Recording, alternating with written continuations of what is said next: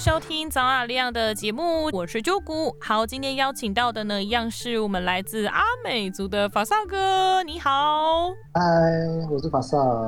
好的，今天的主题就要来跟大家聊饮食文化，就是呃，在每一个的国际主题里面呢，周谷都会一次绑架着我们的受访者很很长的时间呢，大概至少一个小时起跳哦。然后每次聊的东西，除了就是当地的文化啦，还有在当地生活的经验之外。呢，很重要一点就是还有一个，我们呃，毕竟我们民以食为天，饮食是非常重要的。更何况，其实谈到吃的部分的时候，你可以从吃的东西来看到一个地方的一个历史发展，甚至它的生活脉络跟生活的特性就可以看到。所以今天的主题就是舌尖上的南非，就是要来呃跟大家分享，就是法萨在当地的生活当中有观察到哪些特别的饮食哦。那其实，在呃南非，它其实也有历经。经过殖民统治的时期哦，所以其实，在当地的饮食文化当中，可以看见，呃，也许当初殖民者所留下来的饮食啦，可能也有他们当地的饮食，或者是移民进来的人他带进来的饮食习惯。那这个部分，就是你在他们当地生活，你有没有体验过一轮，还是说你就是比较锁定在当地的饮食跟移民饮食呢？饮食上面的话，我目前回想起来，就是，嗯。他们其中一个主食就是我们常讲的用玉米粉做成的一个食材嘛，然后叫 g o s g o 然后也有人叫 pop，然后它就是吃起来呢，我现在回想起来，就是有点粘稠，然后如果你再多压几次，会好像可以粘书本还是那个 纸张，就是很有粘性的东西。粘书。对，然后对对对，就是它可以它可以真的可以粘东西，然后吃起。来呢，就是他们当地的黑人大部分配的都是，比如说肉酱汁，然后就配的这样吃。然后我其实觉得蛮好吃的。嗯嗯。然后那个口感，我口感就是会我。在汉人的文化里头，可能吃不到，可是阿美族的那个独论会比较像那个口感，类似，可是不完全。嗯嗯嗯，我知道这个玉米粉的这个这项主食在东非叫做 posho，我之前访过东非，我有问过，对，所以其实我有发现，就是对在东非跟南非对于这项主食的这个说法也不一样，可能也是因为族群的不同，所以说法有不一样这样子。那除了这个 posho 呃呃这个 pop 之外呢，还有没有比较？在地特殊的饮食文化，或是最让你呃印象深刻的食物或是味道呢？我觉得味道上面有几个我可以分享，就是其中一点是我去绑在家里面的时候啊，他们现在可能跟当地文化的融合吧，就是特别爱那个烤肉，然后那个烤肉就真不限，不像台湾限定于中秋节烤肉，那真是几乎一个礼拜，可能有时候多的话会烤个三天或四天。然后那个烤肉，可是为什么他们会这么喜欢烤肉呢？因为这个真的必须要赞美南非一下，因为他们的肉真的非常好吃哦，真的，我吃一个，真的超好吃的。然后呃，比如说像羊肉跟羊排，嗯，然后那个口感是我们比如说在台湾或是你去其他国家吃的口感，真的是完全不一样。哦，然后就是呃对，然后那烤出来的香味，然后还有牛排，然后那个牛排的那个质感呢？跟我们一般熟悉的澳洲牛排跟美国牛排又完全不一样。不，一大早变牛排分析师。真的，各位大各位听众，就如果你们听到就是真的很想体验的话，一定要飞去南非吃一下他们的牛排，真的是让你跟台湾你在吃台湾的连锁牛排店的牛排是完全不一样。嗯嗯嗯。就是还有一点，就是我觉得当地的饮食呢，跟当地的就是。呃，原住民呢，他们非常融合起来的，还有一个东西就是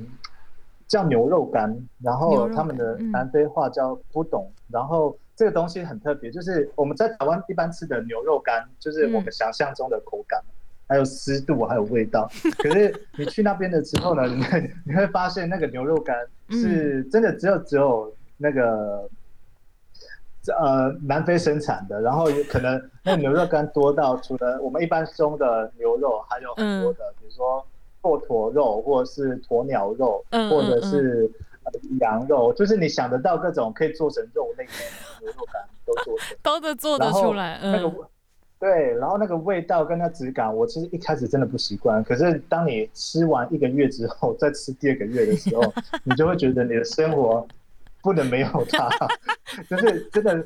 非常好吃。你可以单吃，跟你配红酒，它是配啤酒都非常。它是有点比较，它是偏比较干的嘛，很有嚼劲那一种嘛？对，它就是外面你感觉是干的，可是里面是湿的。为什么呢？因为他们是用烘，对，因为他们是用那个有些是用晒干，然后有些是烘干，然后有些是自然干，所以基本上你吃到的不会是。百分之百的熟的牛肉干，就有些可能是生肉哦。我我觉得这这是阿美族非常爱的。哎，是不是有点像喜酪？没没有错，真的就是那个吃起来，你一开始一开始真的不习惯，可是吃久了就真的是 perfect。那他们在英文哈，英文 好，那他们在就是吃肉的这肉类的过程当中，不论是从烤肉或是在吃肉干的时候，会有沾酱类的东西吗？还是说，呃，他们会，例如例如说可能会配辣椒吃之类的吗？呃，配辣椒的话，应该都是在正餐的时候，就是只要我觉得对阿美族来讲，应该。正餐的时候配什么都可以配辣椒了，然后，然后 对，然后另外另外一点呢，哦，我我我我讲这个点是因为我真的那时候在在南非的时候，嗯，他们看到非常多长辈，有时候我们在外面工作，然后吃中餐，嗯，然后那个中餐可能那天没有准备太多的，就从家里带出来没有太多的食材，可能就一碗白饭，可是真的有长辈就配着辣椒可以把白饭吃完，我天，所以这我觉得应该也。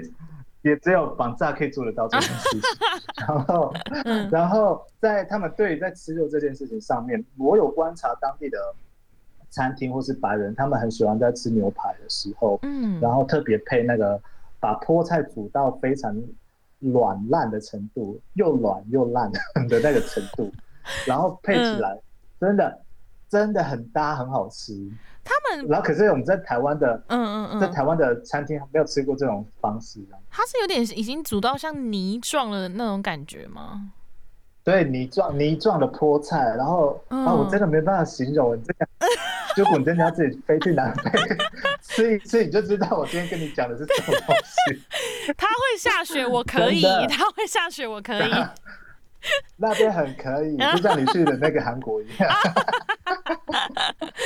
好，可是他们像他们的口，他们的饮食习惯会是偏酸的，还是辣的，还是喜欢吃甜的口味呢？哦，我觉得我的观察跟我实际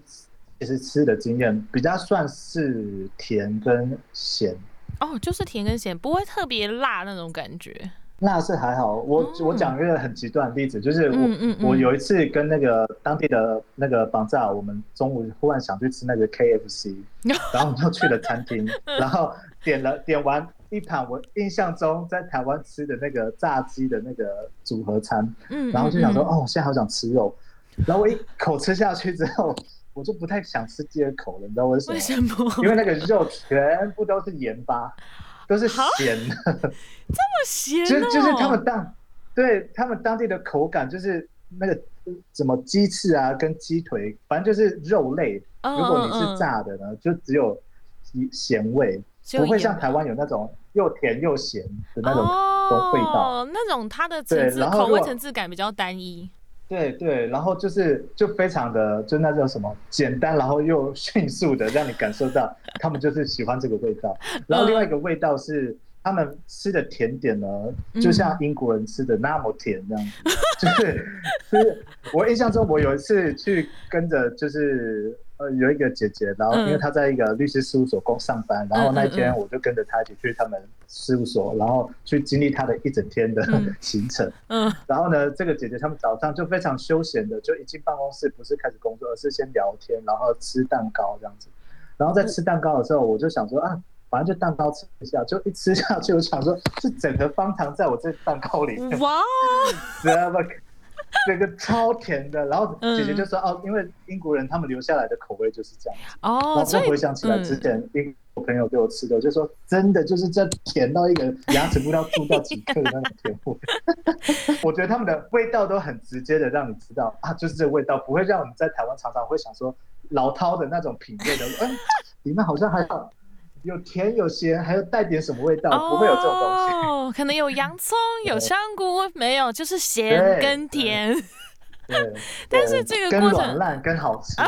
更深。但是这个过程其实你也可以发现说，他们确实就是会有一些殖民者所留下来的饮食。其实我蛮好奇一点的，就是因为像台湾的饮食习惯啊，譬如说，因为我们曾经也有历经过日本的殖民时期嘛，那所以在台湾其实你可以很常看到日式料理。然后，但是像例如说味增汤好了，发呃发展到台湾现在就开始有人加入贡丸，虽然这是一件令人崩溃的事情，但是 就是回到就这但对应到南非，就我蛮好奇说，呃，例如说像绑架他们一定会有自己在当地所谓有有会有自己的家乡味，会不会有结合到当地的饮食习惯的这种情况发生呢？你说绑炸的饮食结合当地？对对对对对对对，还是说其实也还好？饮食，我我我我我我觉得你那个融合，我我看起来应该是那个什么，互相合作，就是就是每每一个他们会拿来当地的食材，可是是可是跟他们的食。就跟绑炸原本的，比如说野菜汤啊，或者是他们煮的鱼汤，就是他们不会把它砸在一起，可是会分开吃，然后享受其中。哦，就有点像是辣，可能辣椒配那个玉米粉的那个玉米那那个泥这样子的概念。对对对对。嗯，而且而且当地的长辈还会就是自己腌那个什么辣椒罐嘛，然后就那种小辣椒，嗯嗯嗯，然后就配着那个那个那个 Gosco 一起吃，然后就觉得啊，完美。直接一个 set 出来。真的，真的 是。那其实谈到饮食，它其实可以说是一部民族的历史哦，因为可以了解到在地族群的文化特色。那像是在芋头啊，对于斐济人来说，它不仅只是不仅是民生的饮食，是可以出现在呃重要的宴席仪式当中，它是有一席之地的。那甚至是有一些斐济人就是有种植芋头田，然后就养了一一一家孩子的这个生活跟教育。所以其实呃，在呃芋头对于斐济人来说是非常重。重要的角色。那在法萨的这段呃生活在南非的生活经验当中，是不是有一项作物或是一个可能一项一个饮食，对于当地人来说是非常重要的角色呢？对，就是讲到南非的呃重要的饮食，然后影响到他们，我想到的就是刚才我们一开始谈到的玉米这个这个材料。嗯，然后除了玉米以外呢，其实影影响他们或是。让他们，比如说，就算一般人不是非常富有的家庭呢，也可以经营，然后呃去贩卖的。还有就是小麦哦，然后第三个就是那个葡萄，因为就大家就知道的话，就是南非应该算是世界第七大产红葡萄酒的国家，所以当地其实非常多的，只要你看得到可以种东西的那种土地啊，嗯，很多一很大一片呢，除了种玉米以外，种小麦以外。再来就是种葡萄，因为葡萄他们可以酿成葡萄酒或是白葡萄酒。嗯，然后所以在呃南非境内，尤其是在我比较熟悉的开普敦这个城市，就几乎这个这个省份呢，大概有当地的族人跟我说，大概有一千多家的酒庄，这么多。嗯，然后你过去的话，可以看到非常大块那种一望无际的田野呢，全部很多都是种那个葡萄。因为他们要量产，然后有些可能是卖，有些可能自己家里喝，然后那个葡萄呢，也可以除了生吃以外，他们也会去做跟葡萄相关的料理。所以我大概在实际参与当地的生活的时候呢，就是看到了这几个东西。哦，还蛮特别的诶，葡萄哎，我第一次看听到，真的好厉害哦。嗯所以其实这个也是可以看出来，这算不算是一种呃殖民者的那种留下来的一个算是产业吗？或是一个一个农作？还是玉米跟小麦？就是我是不太清楚它在当地的那个历史，可是我比较清楚是葡萄的部分，就是从过去白人殖民的时候呢，就是他们非常享受这个呃优雅饮酒的这个过程，所以然后这个文化呢，我相信在。当代的台南非社会里头，就是也成了，并且我觉得做的还不错，应该做的很好。对，嗯，毕竟是那个产红酒、产红酒的一个，算是蛮大的一个产地之一，这样子。